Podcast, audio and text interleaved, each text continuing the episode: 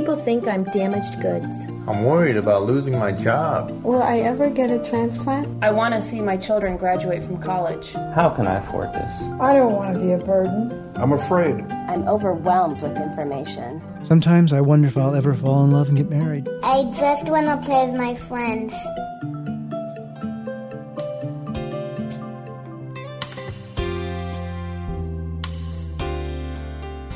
You're listening to Kidney Talk, streaming health, happiness, and hope to the renal community with your hosts, Lori Hartwell and Stephen Furst. And welcome, welcome, welcome. This is our very first show. I am so glad you, the audience is here with us. I am so excited. I'm Stephen Furst. And I'm Lori Hartwell, and I am just excited to be here as well. We are going to have a lot of fun and we are going to learn and, and talk to some really, really interesting people. But we want you to get to know us first, who we are. Who the heck is Stephen Furst, and who the heck is Lori Hartwell? So Lori's going to tell you a little bit about herself. Well, you know, I was diagnosed with kidney failure at the age of two back in 1968. And since that time, I have uh, undergone uh, 36 surgeries. I'm finally older than my surgeries.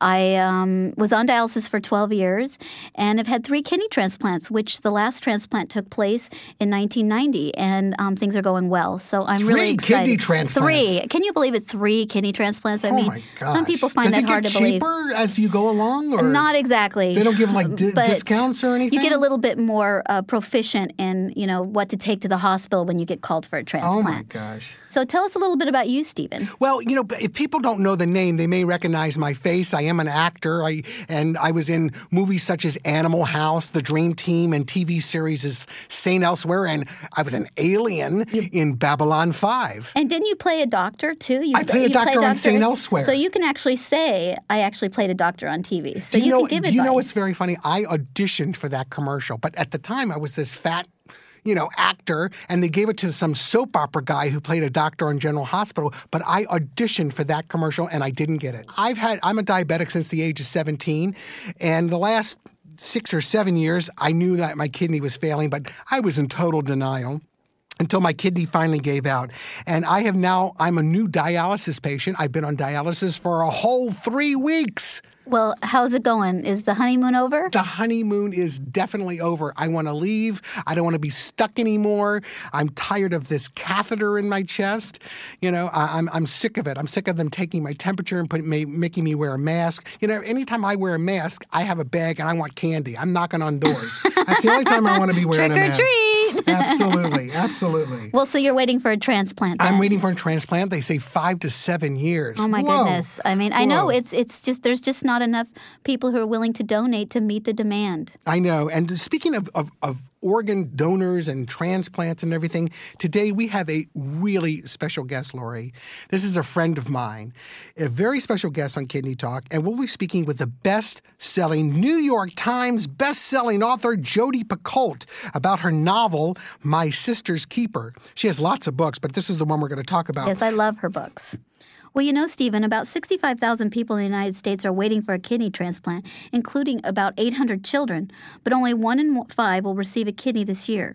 About half of those kidneys will come from living donors. Half for living donors and the other from cadavers. De- de- actually, the correct term is deceased donors. Oh, we don't call them cadavers. Exactly. Or dead people. do- yes, it's deceased like the kid, donors. I see dead people. I know. I see dead people and I want their kidneys. Yep. No, it's uh, actually there was a big debate in the community, and deceased donors is the correct term.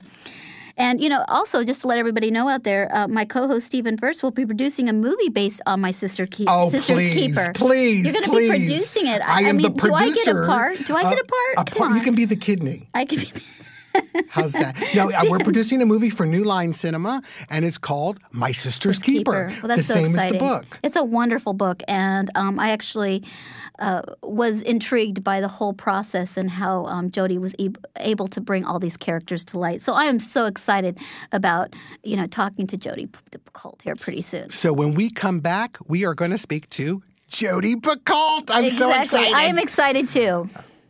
More than 20 million Americans, one in nine adults, have chronic kidney disease, and another 20 million more are at risk. Yet most people don't even know it. Anyone can get chronic kidney disease, but some people are more likely than others to develop it. People in high risk groups include diabetics and those with high blood pressure. Chronic kidney disease usually causes no symptoms until it reaches an advanced stage, but simple tests can be done to detect kidney disease early. Please visit your doctor to find out if you might be at risk. And if you've been diagnosed with kidney disease, have your family members tested. Wherever we go, whatever we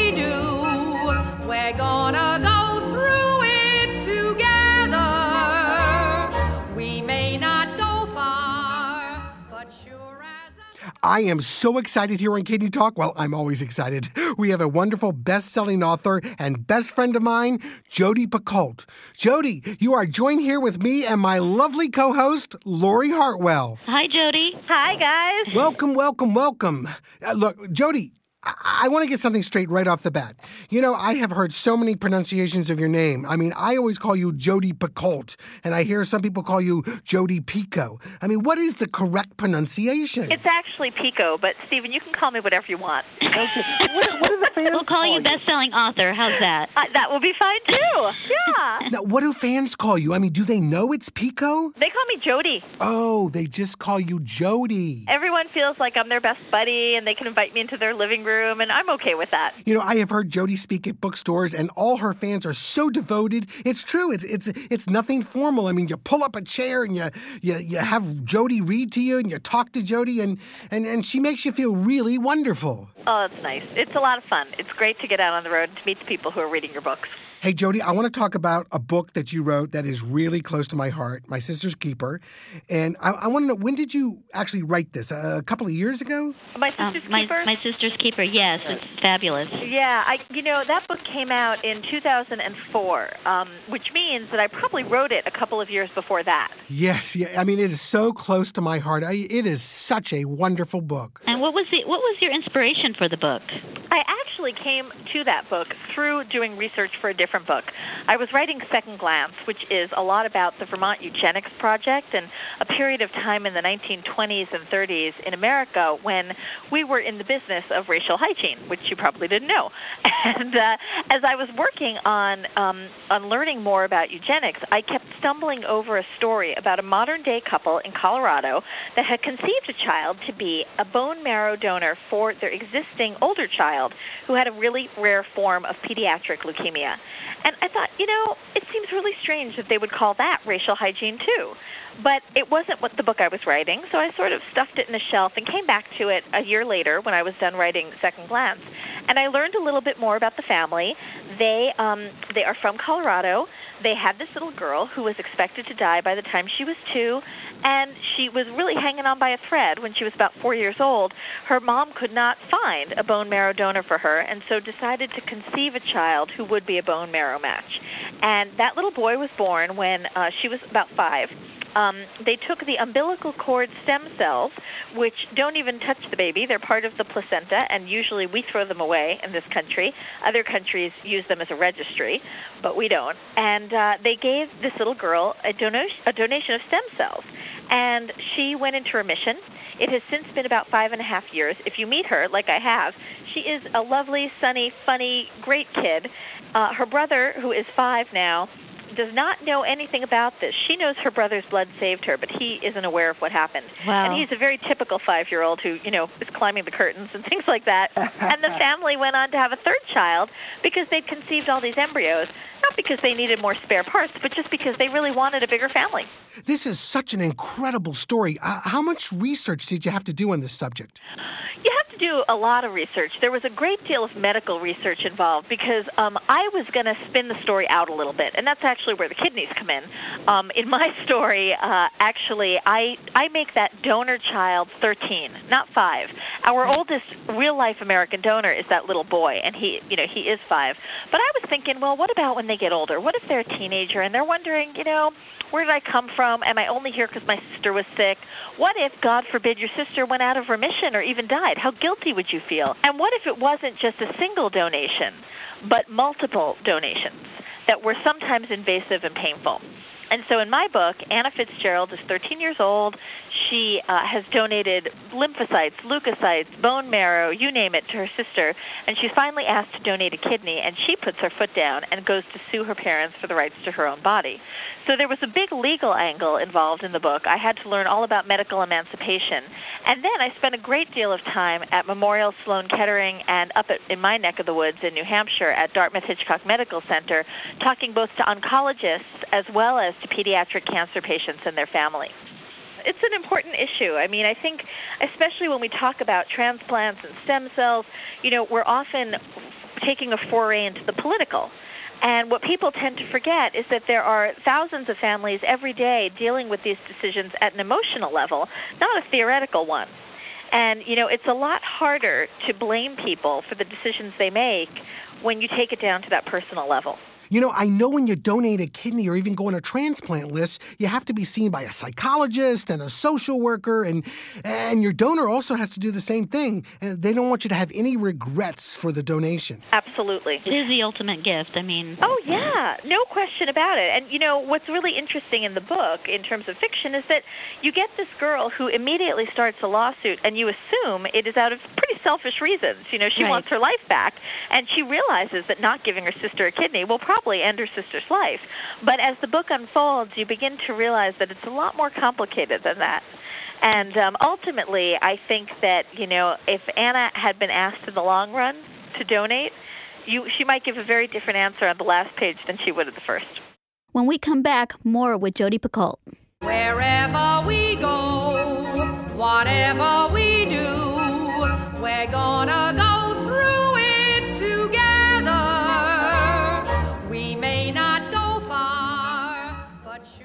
Honey, did you restrict your fluids today? Yes, dear.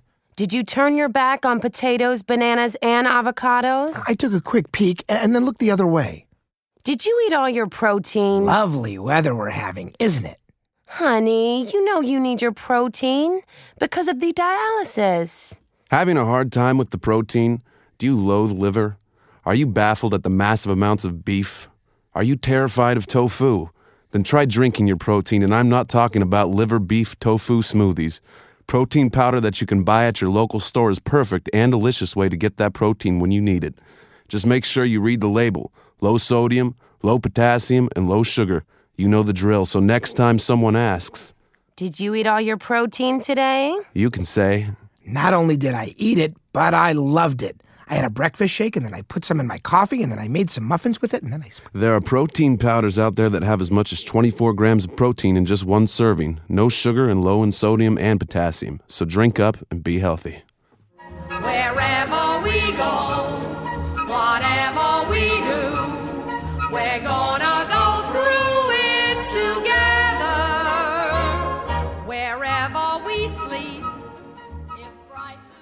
things I, I loved about your book is having an illness since I was two years old, is how you brought the characters to life and the family dynamics. Mm, yeah. Um, and you know how the different siblings think that you know you get too much attention when you're right. sick. You know, and I actually did an event last night with a group called Super Sibs. We um, charged an admission fee, and they got all this money for their organization. And they are an organization that provides support to the siblings of children with cancer. Wow. And it was a great, great thing, you know, because um, I think that is a forgotten group. I know that uh, one of the reasons the book winds up being written the way it is in multiple narrative voices is because of an experience that I had personally. I had a child who had a chronic illness. I have three kids who are 10, 12, and 14, and they're great. Stephen's met them. He knows they're great. and um, you know, my middle son, who's 12, when he was six, he was diagnosed with a a rare tumor called a cholesteatoma in his ear. It's not cancer, but it will burrow towards your brain and kill you that way and the traditional way to get rid of it involves leaving the child permanently deaf. We actually chose a different approach, one that would require him to have more surgeries overall, but that might preserve some of his hearing. And it was the right choice for us because in the middle of 10 surgeries in three years, we learned that Jake had this tumor in both ears, and there are less than 10 kids in the nation who have that. And if you wow. met him now, you'd meet a very happy, healthy little hockey goalie who, after a reconstructive surgery, now only doesn't hear me when he doesn't want to. And, um, you know, but I can also tell you as a parent that sometimes when a child is ill, we wind up saying things that we wish we hadn't said to our other children. Because when one child takes precedence, everything else falls by the wayside. And we like to say we love all of our children equally, but what we really mean is we know one of them is going to take precedence, and what we hope is that in the long run, it all evens out. Yeah, that, that was one of the questions I had. I was going to ask you if you had any experiences in your own family with problems with organ donations. It seems like, you know, the whole family is wrapped around the person who is sick, and everything is about the person who is sick, which can lead to, you know, some psychological problems with other siblings and even your spouse. Yeah, absolutely. It, it's a burden. It's a huge burden, not just physically, but also emotionally on the entire family. And you know, they say when a child gets ill, the whole family gets ill, and that's really true. It really consumes it. Because they, you know, you feel so helpless, you can't help Right. the person you love. But by the same token, you know, the donors wind up becoming superheroes Right. to the other family members. I mean, you know, like you said, it is the ultimate gift. And, you know, I'm an organ donor. My husband's an organ donor. You know, it's on our license. And, you know, it, it really is something that is, is a remarkable thing to be able to do. And the kids who wind up donating stem cells to their siblings or organs, and it, you don't even have to be a kid, I think wind up with the other family members almost in awe of them. Right. Well, everybody wants to feel like they they've made a difference, and I mean Right. that's the ultimate way of making a difference is mm-hmm. donating. well, you were instrumental too. um, uh, Stephen actually was the one who got it to uh, New Line Cinema, which has optioned the book, and they're in their second year of the option. I hear that we have a screenplay, which is very good. I hear it even looks something like the book, which is exciting for me. Yes, and um, that uh, you know, at this point, we have actresses that have been interested in the roles, and I am just crossing my fingers and hoping that it it happens soon. Actresses, which, you know, I really can't say anything because, you know, it it becomes a legal issue with their agents and the lawyers and everything. And I really, I really can't mention any names, but um, Emma Thompson comes to mind. well, well, can we make sure that everybody who's an actor and actress agrees to be an organ donor before they sign on? That would be pretty cool, huh? Is there any plans to for it to be on audio? Um, it actually is already on audio. Oh, wow. Okay, Um, 'cause my a lot of- sister's, yeah, my sister's keeper actually came out in audio and won the equivalent of an Oscar in their category because it's a multiple voice narration, so you get to meet all the different characters just like Oh, you do in the book. After writing My Sister's Keeper, did you learn anything that you didn't know about kidney disease or something that was surprising um, that you didn't know before? Yeah, you know, I learned a lot of statistics because I was trying to figure out, you know, how unlikely it would be for Kate, the older sister, to be able to get a donation from someone else. And, and often it's a lot easier, for example, to find a kidney donor that's a match than a heart donor that's a match. Right. And certain organs are harder to, to come by than others. Um, you know, but I don't think I was quite aware of how epidemic it was until I started doing that research. Yes, one out, it is. One out of every nine people have kidney problems. Yeah, yeah. I have an aunt who actually is on dialysis and is awaiting a kidney transplant. Right. I've registered to be on the kidney transplant list at UCLA, the hospital, and in my area, the the, the waiting list is five to seven years. I can't believe how Really? long it is. Yes. Well, this is my. I've had three transplants, so Wow. um, my third one between my second and third was seven years. Wow. So. Oh, and that was um, the other fact that I learned, and this was just a, one of those curiosity, really wild facts that when they transplant a kidney, they don't take out the old one, so it's all just hanging around inside you there. Exactly. so yes, uh, often many patients end up with more kidneys than they need. But, right, um, multiple kidneys. I know, I know. It's uh, you know you never can have too many kidneys. Right. That, I know, that I know. my opinion. Well, it's it's absolutely a pleasure to have you on the show, Well, thank and you so much for inviting me. Thanks for all the support you're giving to a uh, topic that needs a little more coverage. So I, I think that's great. Wherever we go, whatever we do, we're gonna go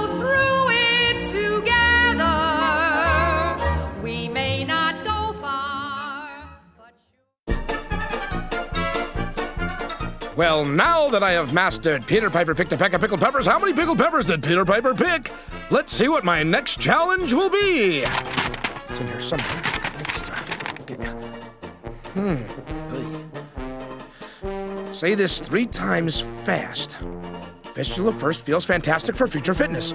Fistula first feels fantastic for future fitness. Fistula first feels fantastic for future fitness. Now, if I only knew what that means. Fistula should be your first choice for your dialysis access. It says here less infection and less hospitalizations. That's good. Yes, yes, yes. Lasts longer. Some patients have had their fistula for more than 30 years? Oy. Sounds like a no brainer to me. Fistula First feels fantastic for future fitness. For more information, please visit fistulafirst.org. Do it now.